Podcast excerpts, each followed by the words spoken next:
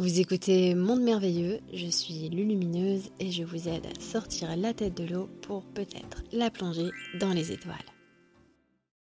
Comment savoir si on vit une épreuve à surmonter qui était prévue ou si on s'est égaré?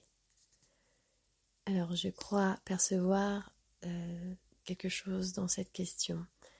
En gros, c'est est-ce que cette épreuve-là, j'ai choisi dans ma vie parce que j'ai choisi d'expérimenter ça pour le transcender et l'apprendre, ou est-ce que je me suis égarée et euh, du coup bah, je rencontre des difficultés euh, qui vont euh, finalement me permettre de retrouver le chemin de, de cette unité.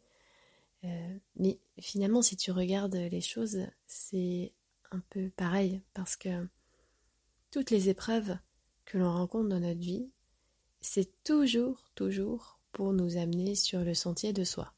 C'est-à-dire que, oui, ça peut être réparer des dissonances qu'on a causées dans notre causalité antérieure, dans les vies d'avant, ou même simplement dans cette vie-là.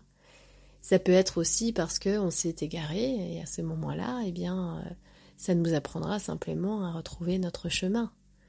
Mais c'est toujours pareil, on ne peut pas simplement différencier, tiens, cette épreuve-là, je, je l'ai voulu ou pas ?